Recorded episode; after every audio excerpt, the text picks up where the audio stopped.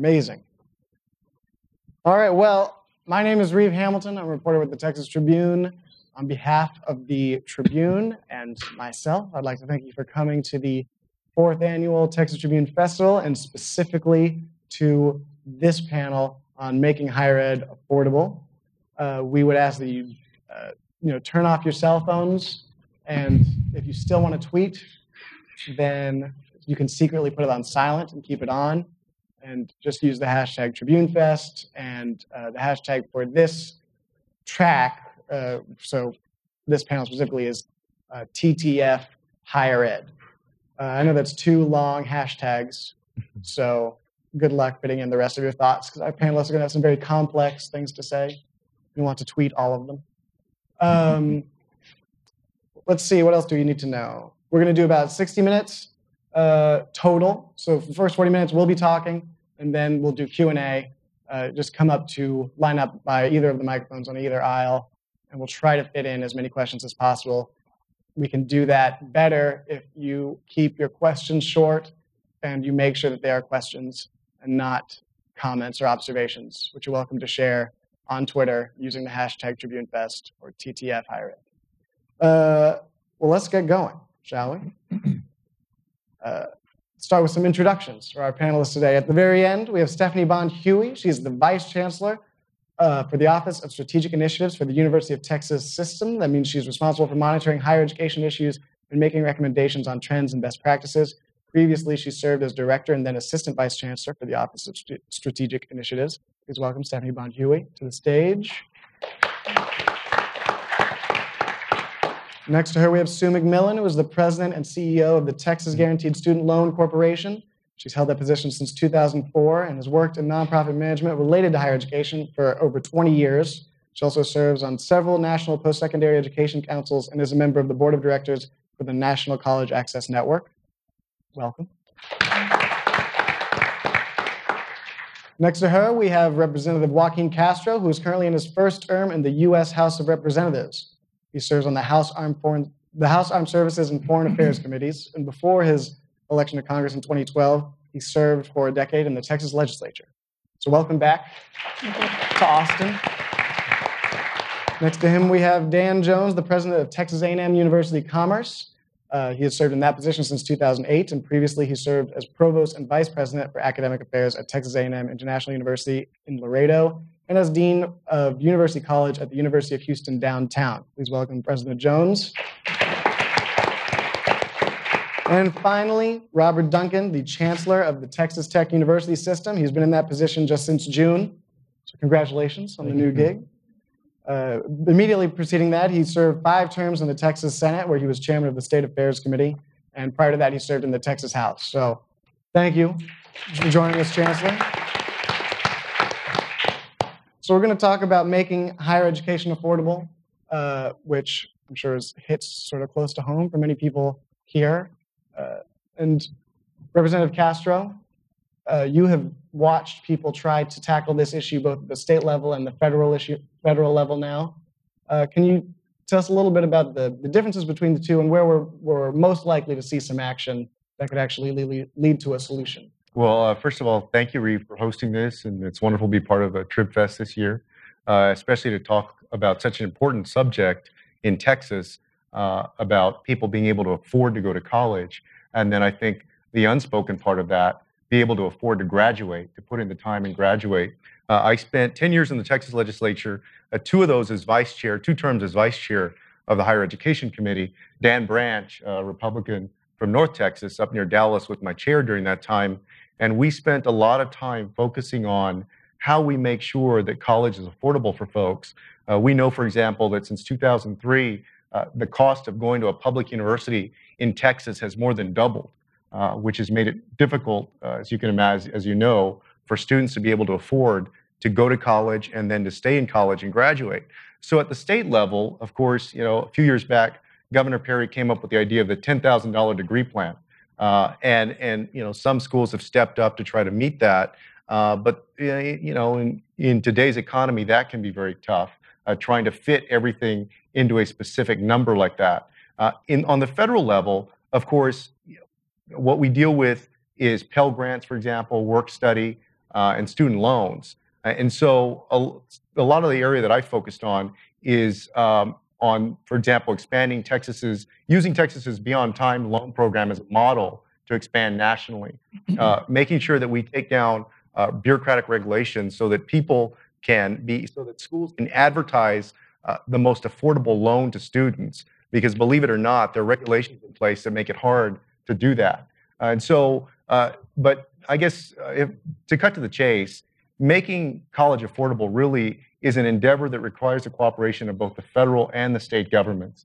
And you know, between the federal government and Texas, uh, that's been lacking over the last few years. And so we need to improve that relationship. But both of those governments need to tackle this issue.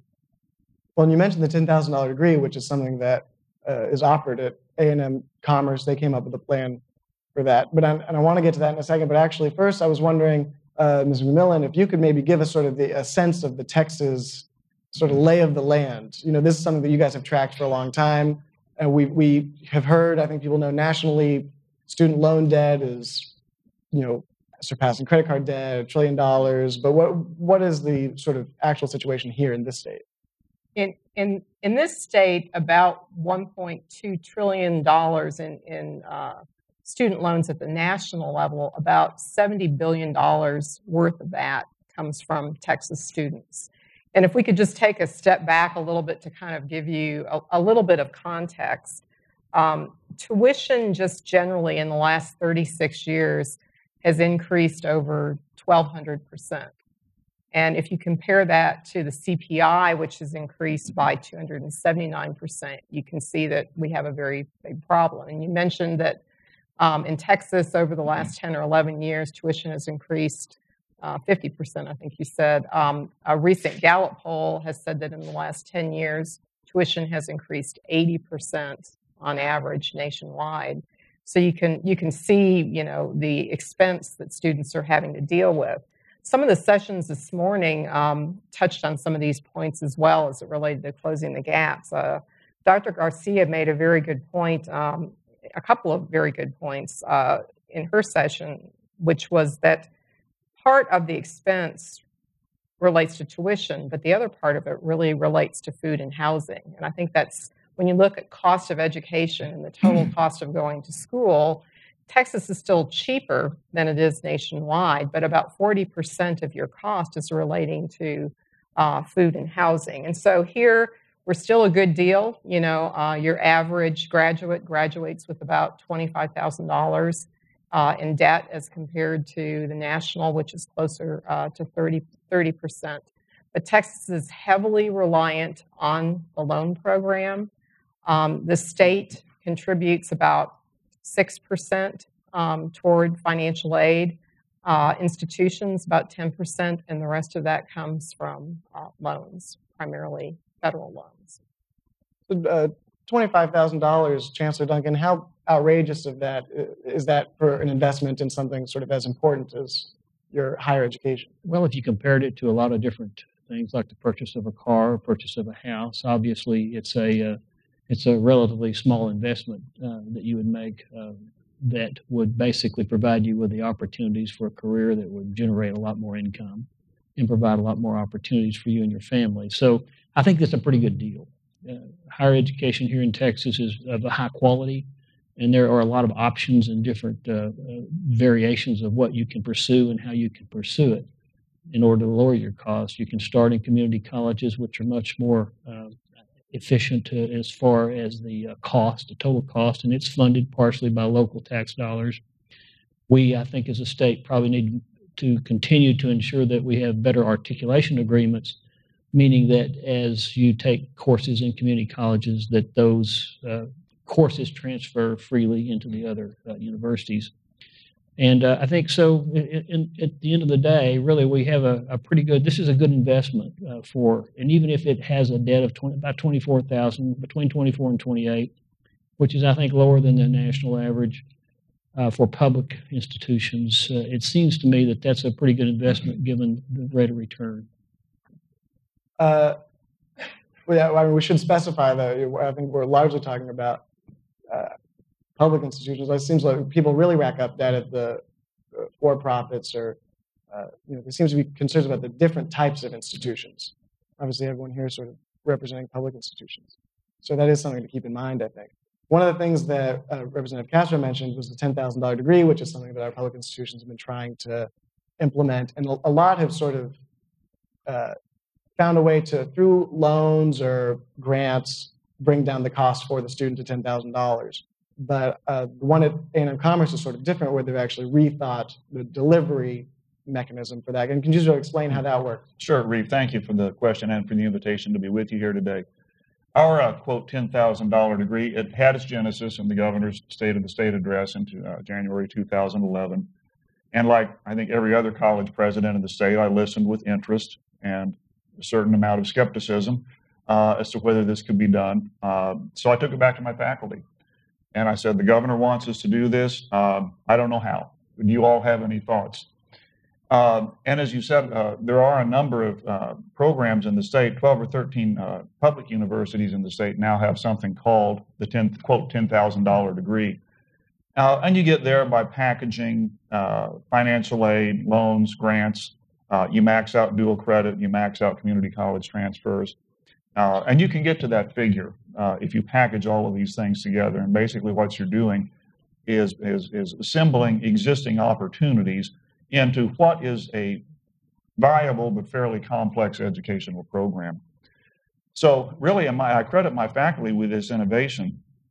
Came back to me and said, uh, let's rather than tinkering around the edges, let's try something entirely different, at least in public education. Uh, and the program that they developed with the help of uh, the coordinating board and in partnership with South Texas College, uh, as well as the Bill and Melinda Gates Foundation, they partnered with a development grant was a competency based baccalaureate program. We call it our uh, Texas Affordable Baccalaureate. It is a BAAS, Bachelor of Arts in Applied Science and Organizational Leadership. And there's a lot of intricacies uh, related to the program, which obviously we don't have time to go into uh, today. But it, it, rests on a very, very simple principle, and that is you shouldn't have to spend time on money, uh, time and money uh, paying an institution to teach you things you already know. Okay, so there's a, a, a, complete comprehensive array of assessment instruments. You go into the program, you take assessments in all of the various skill areas.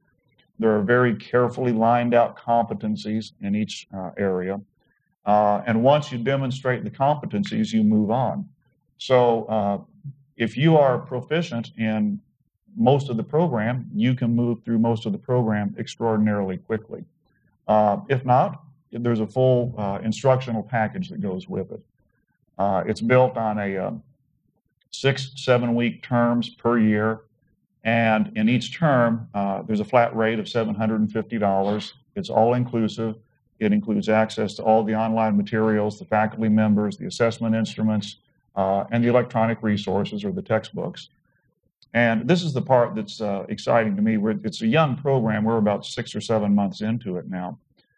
And uh, what we're finding out is that students um, uh, can accelerate their progress. So typically, you start a seven week semester with a six hour course schedule.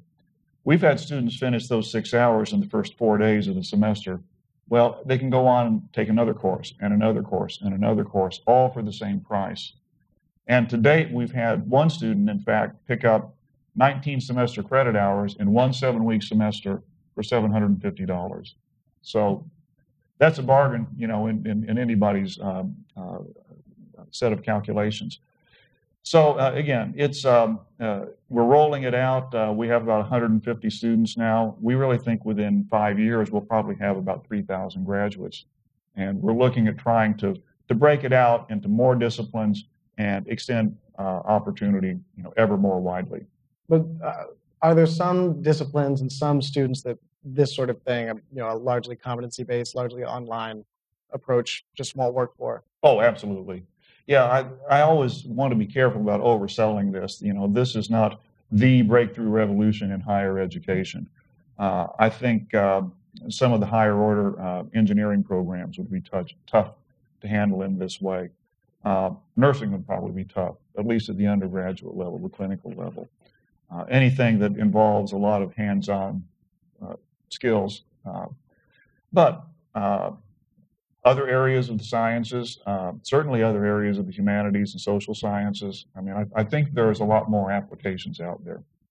Well, and how much of, of trying to make, at least manage the affordability of higher education these days is sort of just making sure students know about these options and what's out there. And I know that's something that UT System has been working on uh, with their seekUT program, which you've been very involved in. Maybe you could talk about that. Sure.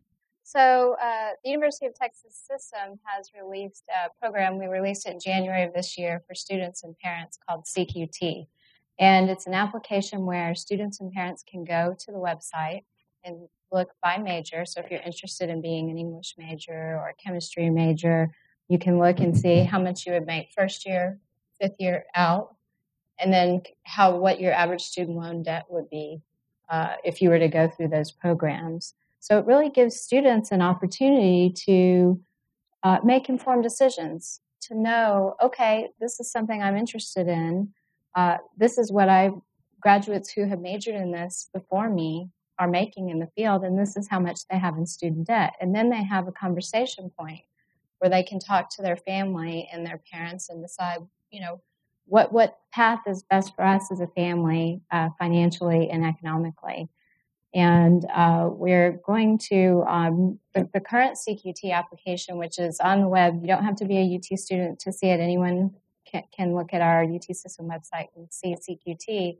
Uh, we're going to be updating it on October 8th and releasing information on graduate student debt and also uh, salaries as well and professional school. So if you're interested in being a doctor, you know 10 years out what, what are you making as a doctor and what does your student debt look like?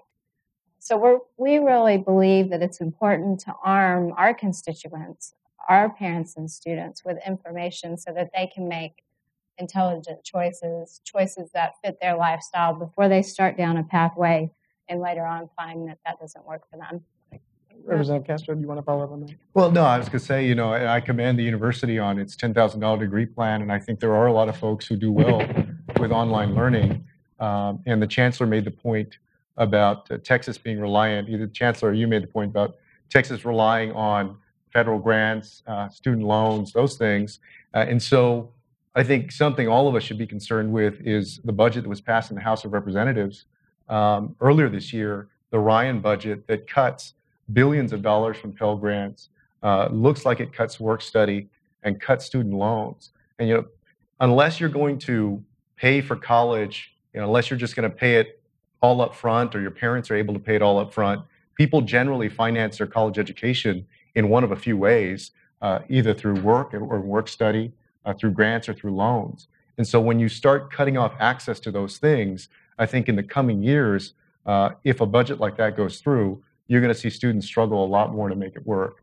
Um, and then also, it, part of the challenge we have is, and I agree with the chancellor, $25,000 as compared to buying a car or buying a house, certainly, or something else, uh, $25,000 in debt is a solid investment uh, to make sure that you're able to pursue your dreams and have the career that you choose. Uh, but that's only the case if you actually graduate. And our graduation and completion rates at our public at our public universities in Texas and our community colleges are often lower than our high school graduation rates. And so, uh, you know, Dan Branch and I did a lot of work while we were there, as did the other members of the committee, on you know, making sure that our universities are focused on completion because we've spent a lot of time focusing on getting people in the door, uh, but we've not dedicated as much energy to making sure once they're there that they actually finish off. Uh, and in the worst case scenarios, people are, have taken out thousands and thousands of dollars of loans, and then they have no degree uh, to go to go use uh, and a career to use to pay it off. Um, I, I just wanted to tag on to what Stephanie had uh, to offer. Back in 2012, uh, TG did a series of research reports that were uh, based on major choices and choices of majors and choices of schools, looking, looking specifically at um, the debt to income ratio. And we published a research report that was uh, called uh, Balancing uh, uh Passion and Practicality. And it wasn't intended to say, you know, any particular major was bad, just be informed about the kind of major that you're choosing. And as Stephanie said, uh, what what you might expect to earn, and to help inform you as you're borrowing. If I'm going to be a teacher, I have a lot of different choices as to where I might go to school. So with that in mind, you know, take a look at in our we ha- we actually have a tool called Major Choices, similar to what UT has, but it has all of the different public um, uh, schools here in Texas, and you can actually pick and choose and compare pricing, and it will give you an idea again based on what you're likely to earn, um, you know, as a salary for that type of major, and then uh, an average as far as your debt to income ratio. And your debt to income ratio for your annual student loan payment is recommended to be less than 15%. And so you can kind of uh, gauge from that, you know, whether or not this is a good school choice for you. Um, this is a good, uh, you know, major for you. And uh, I think consumer education is really what we're talking about here, having good consumer information upfront, good informed parents and students. So as they're making these choices about where to go to school and what to study, uh, you know, they have good information as it relates to what their job prospects are, and then subsequently how much they should or should not take out in debt. Well, does this, does this represent sort of a, a, change in our the way we think about students and our relationship with students? You know, someone earlier today asked about uh, you know, isn't college just sort of a place to go and find yourself to some extent? That's how we sort of think of it. I mean, uh, you know, is, is this a is this a fundamental shift? This idea that well, you need all this uh, information and you need to be sort of navigating these sort of complex pathways to make mm-hmm. sure that you, uh, you know, don't get it, don't end up with much more than twenty five thousand dollars in debt. Well, I'd like to jump in on that one, Reeve. Uh, one of the um, problem, this, this speaks to the problem that both uh, the congressman and the chancellor brought up about completers or non-completers.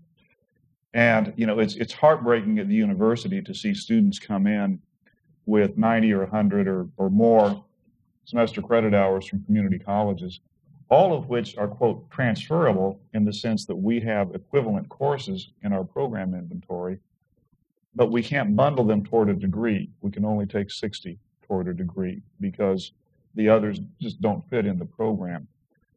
Um, and it, there, that's a problem which I think speaks to a larger systemic problem, and that is we have lots of providers in higher education who are offering, I think, very high quality academic programs, but not necessarily a great deal of coordination that centers specifically on the needs of the individual student and moving that student from one institution to the next one of the phenomenon, this is not a new phenomenon, I would say the last 15 to 20 years is the, the so-called swirling of students. You know, we have students in A&M Commerce who are co-enrolled at Paris Junior College or Eastfield College or, you know, any of another half dozen other institutions. They get advising there. We give them advising at A&M Commerce, but there's not that kind of coordination between the institutions. We have all the articulation agreements. You know, we don't fight the transfer battles but we're just not doing a good job as a system of higher education in the state in being more prescriptive with our students. And um, yeah, I, I think that college is a great place to find yourself. Let's find ourselves within a limited range of options. You, you know, let's not throw the whole universe out there. Um, still within 120 hours. still within 120 hours, exactly. Um, and and uh, point students in direction in certain directions, guide them, you know, not prescribe for them, but um, give them a little more structure in terms of the programs that we uh, that we provide to them. Well, uh, one of the ways that I think the state has tried to guide students recently is that now you all have uh, a requirement that you have to provide four-year fixed tuition option for students. And is that actually, uh, maybe Chancellor Duncan, since that came up in a bill that uh, was passed last session when you were uh, yet to be on the chancellor side of things, you know, is that really a mechanism that will make higher ed more affordable, especially since in order to make that work for the universities, I think it has to be started at a higher starting point. I think we should, you know, offer and encourage a lot of different ideas and creativity with the way we do tuition. I think that the four-year program, quite frankly, front loads a lot up front. And so I'm not sure how much more efficient it is, much more, how much more uh, cost, you know, how, how it reduces cost. It gives you some predictability, which is good, but uh, again, I think that especially if you don't complete, you're going to pay a huge price up front uh, in order to uh, cover that. So these really aren't cheaper; they're just basically more predictable. I think other options, um, you know, we we look a lot at, and there's a, a there has been a huge uh, emphasis on trying to uh, come up with programs and ideas to how to to incent universities to be more efficient to get people out. Uh, outcomes-based funding is one one idea. Uh, I'm not sure that has not been real popular in the legislature. Uh, the coordinating board has pushed it. The governor has pushed it. I think that that's a concept that can be worked on uh, on how you fund it as incentives to be able to have uh, students move through. Uh, but there are a lot more components to it than just the university saying the university's funding is going to be based on that. You don't want to you don't want to lower your standards for graduation. You don't want to uh, uh, lower the quality of the product that you're you're basically providing to the student by just trying to push them out. So uh, investment in counseling, which one of the common threads to a lot of this is the fact that do people get good counseling when they plan their college education? Do they get good counseling about whether should they go to a general academic institution or should they start first in a community college? And it depends on how you start working through the pipeline and the type of advice and planning that you have through that time or through that uh, uh, planning stage of getting through the pipeline. So I think we can do a better job of that. I don't know uh, how you, I think there are the, the question about how you incent that is still up in the air. I think positive incentives are certainly a lot better than negative incentives, but I do think that uh, institutions can do a better job. Community colleges, as well as the general academic institutions, can do a better job of advising students not only on the best pathway for them, but also on the way to uh, on the best um, application of financial resources to get there. Is, there is there much hope for universities uh, in Texas, public universities, getting more financial resources out of the legislature, either in terms of you know funding directly or for Texas grants or programs like that? Well, I'll avoid going into budget 101 because that'll take all day. Uh, but one of the th- reasons I do believe that you see in this in this country uh, the increase in the cost of public higher education to the student is the limitations we have on state budgets. Most state budgets are required to be balanced. In Texas, we have a constitutional spending limit. We have entitlement programs and other programs like public education that basically uh, keep taking more and more and more of the, of the percentage of the budget that we, the dollars we actually have available.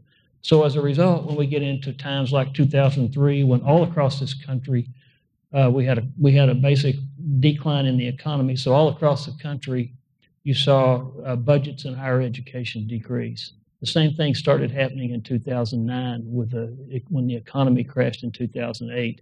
And in Texas, we had a $27 billion shortfall in, in 2011, and we had a uh, like a 10 or 11 billion dollar shortfall in 2003. Well, where are the largest cuts that you have to make? Not that you want to make those cuts, but when you have spending limits and available revenue, and you have entitlement programs that demand the money legally, uh, things like higher education have a tendency to get cut.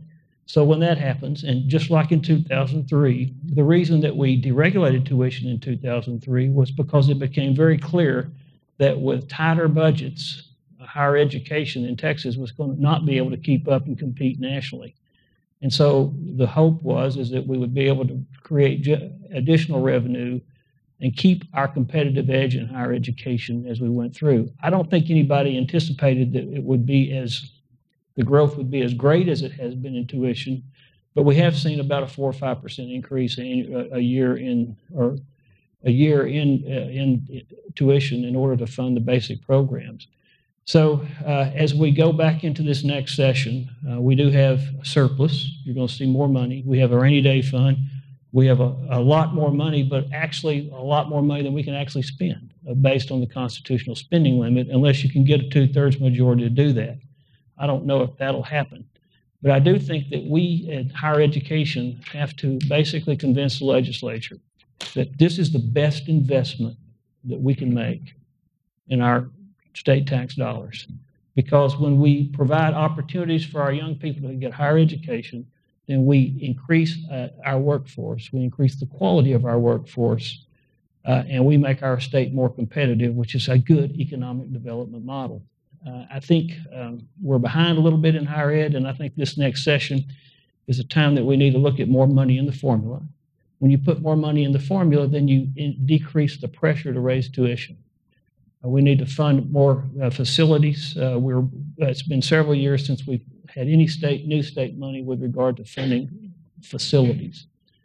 And then finally, I think uh, there are just some basic research things that we want to do as well to be able to uh, provide, make sure that our higher ed uh, institutions are more competitive and that we continue to attract faculty and that we continue to keep our really good students in Texas. We have a lot of students that migrate out of Texas uh, to other universities, and I think we would like to keep our own here if we could, especially the brightest among us. So uh, those are the challenges the legislature is going to have next session. Uh, we've faced them every session that I've been there, but uh, the good news is we have a little we have a little cushion, hopefully, to be able to do that, along with a few other problems in Texas. But I do believe that higher education will be, and I think we'll certainly try to convince the members of the legislature it's the best investment we can make.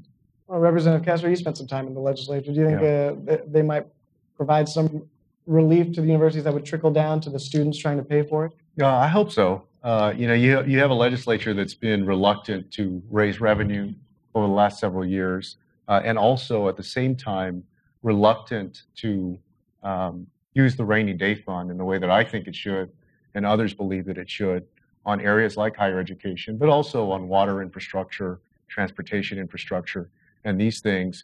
And I would just add two points. You know, one thing we haven't discussed is developmental education. Developmental education is the graveyard in higher education. Uh, that is where people's college dreams go to die. Uh, and a large percentage of Texas students go into developmental education and then never come out of it.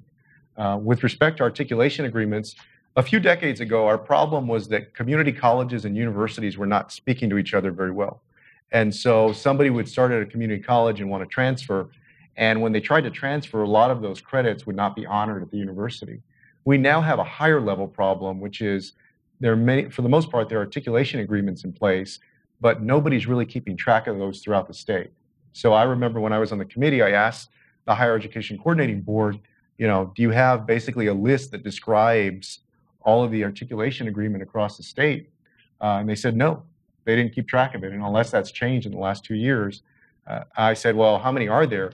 They said, well, there could be hundreds or thousands. I mean, literally, there's nobody keeping track of these things. Uh, and so, if you're going to do a better job of coordinating and making things seamless, then that's part of the job that either the coordinating board or some other agency has to do. I will say this just to comment, though. I do think that in as as you as you know too, that we that the universities has have had an outreach, I think, to try to improve and increase the number of articulation agreements, the quality of those, and the data uh that uh, is associated with that is probably not as well known. I think you're right; that'd be a good project for us to. Well, and, and what we found was that it tended to be there tended to be regional cooperation. So if you were a student in Houston, for example, the universities yeah. in Houston had good relationship with the community colleges around Houston. But if you were in Houston and you wanted to go finish off in Dallas or San Antonio or the Valley or vice versa, there wasn't much cooperation across the state. Uh, and these were just, these tended to be ad hoc agreements, usually based on region. Uh, but, but I agree, the articulation agreements have gotten much better. Uh, where there is an articulation agreement, the schools have been working better together. We just have a lot of work to do so that that becomes more standardized across the state, I think. Mr. McMillin, do you have something to add? Yeah, I, I just wanted uh, to mention that uh, 81% of college freshmen enter the post secondary education world through our community colleges. Um, that's their first stop. And so I think these articulation agreements are very important, but it's also important as it relates to debt. And I think there's a misnomer that you know you go to a community college for a couple of years keep your costs low and then you transfer to a four-year complete your degree and overall your overall overall student loan debt is going to be less and that's um, completely false Uh, we did a study over the last couple of years that showed that the cost for these community college uh, students that transfer to a four-year, this is a public uh, four-year university, is really only about $100 less in total student loan debt. And if you're talking about a four-year private, it's actually about $1,200 more. So it's good to, you know, but again, it gets back to advising, making sure that you're making informed decisions and that people understand what they're doing because otherwise they can rack a, a whole lot of debt and, uh, you know, not really save themselves anything in the long run. Right. Yeah, Stephanie, how hard is it to actually change student behavior and sort of, you know, especially if you have sort of misinformation out there about how to save save yourself some money? Well, I think uh, as higher ed administrators, the best that we can do is create reliable resources that the students can use that are easy to understand. Uh, when we developed our product seekUT, we had input from our Student Advisory Council. And, you know, a lot of times you think, you know, or I might think, oh, I know this is, the students are going to think this is great. And I show it to the students, and then I find out that they don't like it at all, and it needs to be completely different. And so, uh, one of the things that I've learned that's very important in changing student behavior is the idea that you need to actually ask the students their opinion when you're trying to develop a product and tool for them to use and continue to get their opinion after you release that tool so that you know it's effective. Because if we're going to create something, we want to make sure it hits our, our target audience and make sure that it's something that they can use. Well, I was going to throw out a, since people send in questions on uh, Twitter and other social media. I thought I'd throw some of those out there. And these can, anyone can grab these if they want. Although I think that the chancellor might want to take this first one since it's do huge system administration costs uh, help or hurt affordability? That's sort of an administrative bloat question, I guess.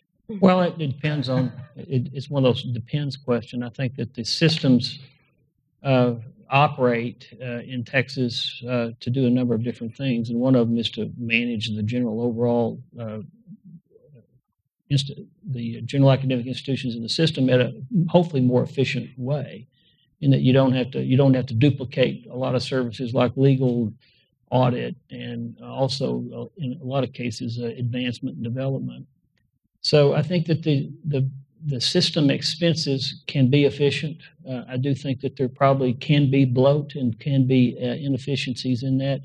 But right now, if you look at the systems, uh, and one of the major roles of the systems, uh, the system offices, I know our system, UT, is to actually raise money for the uh, institutions in the system. So if you look at the return on that investment, it's really pretty great. If you look at the amount, for example, Texas Tech last the system uh, now has a, an endowment of over a billion dollars. Uh, a lot of that comes from the efforts of the system uh, to coordinate, uh, and we have a very, like UT and A&M and all the other systems have a very uh, elaborate uh, and I think sophisticated approach to development and, and philanthropy. Without development and philanthropy right now, we would not be competitive in this nation because we just haven't kept up with the state appropriations because of the different uh, economic conditions that we've experienced in the state. But when you look at what we've been able to raise, uh, Texas Tech University, for example, raised 158 million last year through development. But that came through the uh, office of the chancellor's office through the system uh, uh, contribution to that. So when you look at it that way, the systems really do uh, provide uh, an efficient uh, and, and, are a very good return on, get a very good return on the investment. And I, I would like to add to that um, this idea that as systems we can leverage our shared buying power. Uh, so we recently brought audit up to the system level. So that's something that the campuses now don't have to have that administrative expense. And then that goes to the ultimate issue of sort of how can we lower the cost for our students. Uh, shared purchasing, a, another example. So there are opportunities for us as higher ed administrators to think creatively about what we can do uh, as, as a large group uh, in order to reduce the burden of a single campus that might be small, might be in an isolated place in the state of Texas. Uh, you know, being in Austin, uh, having that those networks allows us to help reduce the administrative costs. Of our universities. And at UT, it was specifically they brought the audit up so that they could keep tuition flat. That's right. for the year. Right, we did not raise tuition for undergraduates in state. Uh, well, here, here's another question from the Twitterverse. Uh, when we when we talk about these things, should cost metrics show the average total cost of tuition and fees minus average aid and scholarship instead of just showing? Usually, we talk about sort of tuition and fees for institutions, but very few people pay the full price. So, should we change the way we sort of talk about the cost of college for students? I think a lot of times we use cost and price interchangeably, and they're very, very different things. You know, the price is what appears in the catalog. Nobody pays that, or very, very few people pay that. You know, they all, uh, every financial aid package is different from every other financial aid package. Every student's set of circumstances and qualifications and eligibility is different from every other student's. Um, when the when the conversation about the ten thousand dollar degree first took place, uh, a lot of uh, folks in the higher ed community in the state went back and started figuring, wait a minute, a lot of our students are already paying $10,000 or less out of their own pockets for their baccalaureate degree. Uh, when you figure in all of the other kinds of institutional aid, federal aid, state uh, Texas grants, and so forth, when all those things are stirred in. So, um, yeah, pricing college, and and that's why you know we you look you go on the web and there's the college cost calculator. I mean, there's a whole series of instruments out there that are designed to put information into the hands of students and families so that they can make good decisions. It's all good information, but it doesn't always capture the reality of my particular situation. You know, what is what is uh, what are my parents going to have to pay? How much am I going to have to work? So um, Texas, uh, someone made the point that Texas really is a value, uh, a good value in terms of higher education. And I think when you stir in all of the all of the aid that is available to students from a variety of sources, uh, it's a good place to, to get a college degree in this state. I guess our, our final Twitter question comes from a Twitter handle at Joaquin TX. Those- that- that- Heard of that. just, uh, what will it take for Congress to act? Maybe you'd like to take that one too. My staff asking tough questions. Uh, that's a great question. Uh, you know, Congress obviously is very divided right now. Uh, the chambers are split between the House and the Senate. Um, there hasn't been much of adding money to higher education lately, as I described earlier. Uh, you know, the, the budget that was passed in the House of Representatives, uh, the, the proposed one essentially, uh, would cut higher education. But I think that we have to, if Congress is going to do something productive, what it ought to do is make sure that we, we preserve those routes of financing for higher education uh, so that we don't make those cuts. Uh, so we preserve work study, loans, and grants, the traditional way people get in. But I think that we ought to do other things that are creative. We ought to help universities uh, figure out how they can do better about completion. Uh, and we're doing some of that, but I think we've got to do more of that because there is there is a risk in putting so much emphasis to families and students on just cost. Uh, because if your decision is made solely on cost, and oftentimes that's understandable because of you know family's economic situation, but the risk there's a risk in that in that you may be going somewhere where the completion rate is 15 or 20 percent, uh, and so the in the end you may be saddled with that debt. I think there are other things that we can do, Congress or otherwise. Uh, for example, somebody should be ranking employers based on how friendly they are to students and how flexible they are in working with students on allowing them to, you know, the, the hours that they need to go to school during the day. Uh, you know, this is just anecdote, but over the years, I came across so many of my friends, my own friends, that I went to high school with, uh, who took years and years to finish off because they were in this familiar work school tug of war.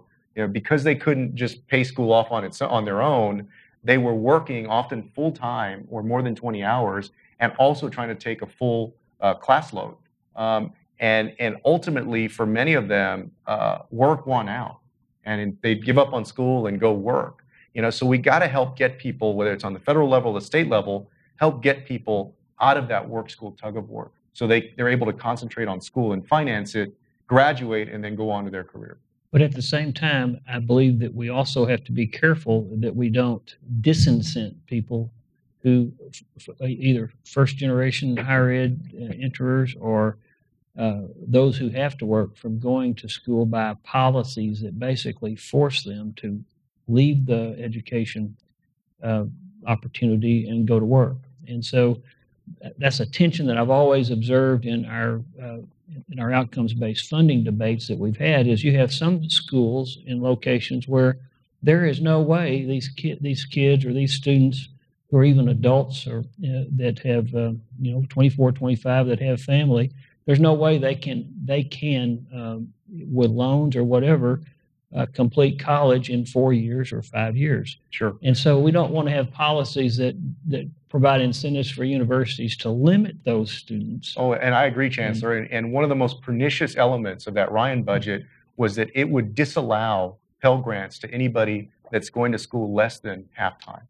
And so, you know, that means you have a lot of these parents that are, are they're already parents, they're taking care of kids, they're working, and they're going to night school. Uh, that budget would say that unless you're going more than half time, you can't get any of that Pell Grant money. So, so when, and, and likewise, when, when we debate outcomes-based funding in Texas, this is a huge diverse state. And if you look at universities all around the state, students have different challenges. Uh, and, and, it, and so we have to be very careful that there's not a one-size-fits-all whenever you deal with outcomes-based funding. So it's an interesting debate, and, uh, and those are very important issues. Uh, but we do have to recognize that some students just can't do it in four or five or six years. Uh, they have to spread it out. And, uh, and, and that does increase the cost. The other thing I want to say, and I'm getting close to wrapping up, but uh, the cost the cost figures that you see in the different studies, the 24-8, which is the Texas average, um, probably doesn't. uh, I'm not sure how accurate that number is, and I would submit that it's probably lower if you look at all of the different things that you that you actually deal with, and then you also have to analyze: is that the cost? Is the debt based on the actual cost of education, which is the state's responsibility to try to provide that, or does it also include discretionary spending on whatever your standard of living is that you have while you're in college? And how much are you borrowing uh, to uh, pay for an apartment or a car or whatever? Or what are your needs there? And I'd like to, I would hope that we look at those kinds of studies with some, with, with, with some, um, uh, not skepticism, but maybe more with more analytical data as to what they really do mean, because you just can't come up averages are really not always a good way to measure how well we're doing with regard to student debt uh, in, in the country as well as in this state. Well, I think with that, we will transition to Q&A. If people want to line up at the microphones, please uh, introduce yourself and uh, then ask a question. Hi, I'm Alex. Uh, I'm a junior at the University of Texas at Austin, uh, majoring in business honors and MIS. So my question, um, I guess, giving a little bit of background, um, I listening to these uh, proposals, I feel like that they're extremely intricate and frankly confusing to comply with. I've read on the Department of Education um, that giving free tuition to all public universities would cost only $63 billion. To put that in perspective, the New America Foundation estimates that $69 billion is being spent on this current hodgepodge of stuff that still results in a ton of student debt. So, why hasn't uh, mainstream political discourse seriously considered the prospect of a simple and elegant solution that would level the playing field for millions of Americans in the working class? Well, I'll start out with that and I'll go back to Budget 101. Uh, most states, if not all states, have limits on what they can spend their money on. They have a constitutional spending limit or a balanced budget requirement. And so, whenever you look at the, the budget in, in its entirety and the entitlement programs, such as Medicaid, public schools, uh, K through 12, and those sorts of things, as those costs rise, and the spending limits don't rise in connection with them, then other things have to be uh, rationed out. And higher ed is one of the discretionary areas in all budgets in this country that, that basically get get caught up in that in that balanced budget amount. Complicated hodgepodge. It, we're spending more in that than in this particular solution. Then when those budget budgetary issues not be an issue? It's reality. Let's not get too much into a debate here. I, I, I, I'd like to say something, though, that and I'm not sure if this is the direction that you're going. One thing that I think that we have a problem with at the at the federal level, if you're if you're looking at you know borrowing and grants, is it's it is way too complicated. There's way too many programs out there, too many different grants, too many different loans.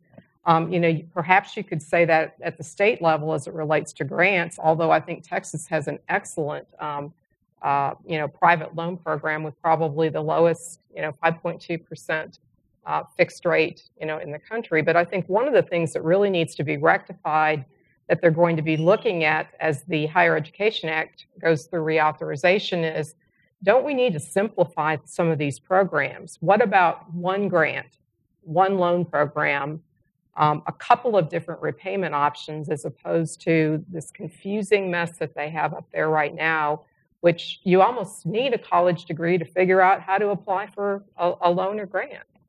Well, and see, see, even though even if you simplify it to that we don't level, have a it's lot of- we're more not having the complicated questioners rebut than too what I'm proposing. Well, okay. Could I offer You- one yeah, then very brief comment on that, just to build on your uh, comment? Not only is it difficult for students and families to understand, it's extraordinarily complex for institutions to administer. And there is a tremendous cost of compliance involved in making sure that you don't run afoul of the myriad of regulations, which carry severe penalties in case you do run afoul of them. I don't know of any institution of higher education in the state who does not need more financial aid officers, uh, just because the rules are always changing. So I'm all in favor of a simpler uh, and more equitable approach. All right, let's move over here. Hi, uh, Mike Marshall from Texas Christian University. Uh, thank you for your comments. Um, a, a lot, and this is for the entire panel, but um, a lot of the focus has been on, um, or with this conversation, a lot of the focus has been on uh, sort of career, sort of practical uh, approach. And with that, many of our students at, at TCU are interested in majors such as business, if they may have a passion in philosophy, um, you know, in a lot of the, the social sciences and humanities, but a student may say, you know, my parents aren't going to invest two hundred thousand dollars for me to be a philosophy major.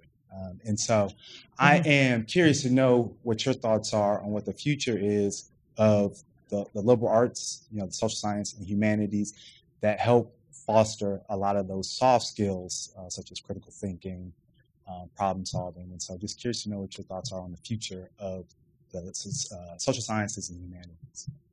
Can I lead off with that? Um, Yes. I think that the future is great, and, and I think the uh, focus on quote job training in uh, in the university setting is probably overemphasized. I know some of the most accomplished university administrators that uh, that I've been acquainted with in my in my professional career have come from the humanities. Uh, it's where they've learned critical thinking. It's where they've learned problem solving. Uh, it's it's where they've they've learned learned how to closely analyze a text. Well, that translates into closely analyzing a series a series of circumstances. A personal note here: I'm a, an American Studies major. My father was a petroleum engineer, and to the day he died, he never understood how I got a job at all, let alone a good job. but um, when we talk to employers, um, that's what we get back. You know, yeah, I know that you're turning out great accountants. I know you're turning out great MIS people, but we need people who can engage in teamwork. We need people who can lead uh, a project. We need people who can solve problems. So uh, I personally am troubled by this this kind of disaggregation of the disciplines into those that lead into professional gainful employment and those that you you know study for a lark. I'd like to add to that, um, since we've done a lot of uh, research and study into this particular topic, that, you know, like with everything, it's important to have a balance. And so, you know, it's important for students to know if they decide to choose a particular major, they make, you know, if they decide to be an English major, they want to become a teacher and they want to give back to their community and do that sort of valuable civic service that we need, you know, I think everyone already knows they're not going to make, you know, petroleum engineering salary, right? But I think one thing we've learned through our research is that these students are actually doing better than you thought they were. They're making a living wage. And what we can show after five and 10 years is that there is a trajectory of increased salary. Yeah, now they may never get to 150 grand. And, and that's okay because for them, what they want is to give back to their community. And I think when we talk about dollars and cents and we talk about uh, and we boil education down to what you're going to make and what your student loan debt. At the same time, we need to be saying things like you need to pursue your passion. You need to balance out what's practical for you and your family, but find some way to be in a job that you can go to every day because this is what you're going to be doing every single day. And this is a very important decision. Yeah, I would just say that I agree. I hope that uh, we maintain a robust humanities art, social sciences programs throughout our state's universities. Uh, and I think a lot of the discussion you see in the functional slash utilitarian approach to higher education is partly a function of a few things. First, that the economy you know, tanked uh, in 2008, and we're still dealing with the effects of that. But and families also, of course, were feeling the pinch because of that. Uh, but also in different places, you saw um, support, financial aid support to students being pulled back while the cost of higher ed was going up. So you're going to get, you know, it's going to create this utilitarian perspective or approach to some extent. I think we've seen that. You know, not to say there isn't a merit in that, that there aren't legitimate considerations. There certainly are. Um, but, you know, it doesn't mean that we should abandon uh, these longstanding programs either. Rollie Cole, Senior Fellow, Sagamore Institute.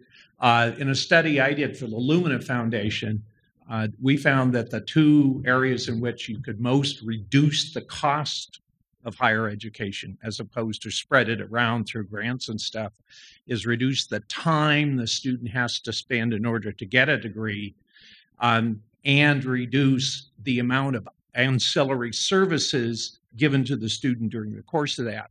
And I'm just concerned that the modern tendency and the experiments with the 10K and competency and all, to me, bear that out. And yet the pressures are to add more counseling, more activities, uh, make sure they can spread their time out. And I'm talking about the student time, not not just the.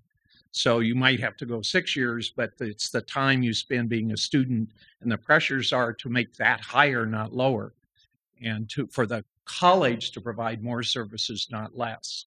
I think there was a very good point that was raised um, this morning by Dr. Garcia uh, uh, in, in, regards to this. I think work study is a, is a wonderful program, and it's a way for you know students to be able to make money, work on campus, and the more engaged that you are on campus, the more likely you are to have the kind of flexibility um, that Congressman Castro was talking about as far as uh, uh, allow you know allowing you time away from uh, you know away from your employment in order to go to classes and so forth. Um, only two to three percent um, you know of the aid comes from work study, and so I think one thing that you know uh, we could do is is take a, a stronger look at how do you have greater engagement you know, with schools, with work studies, and if, if, a, if a student must work, can they work on campus, you know, where they are more engaged, more likely to have that flexibility, and perhaps more likely to, you know, complete in a shorter period of time. And, and I and I think those are legitimate concerns. I think you know, my concern, you you guys spoke about students coming in with 90 hours, but only 60 of them can really be applied somewhere.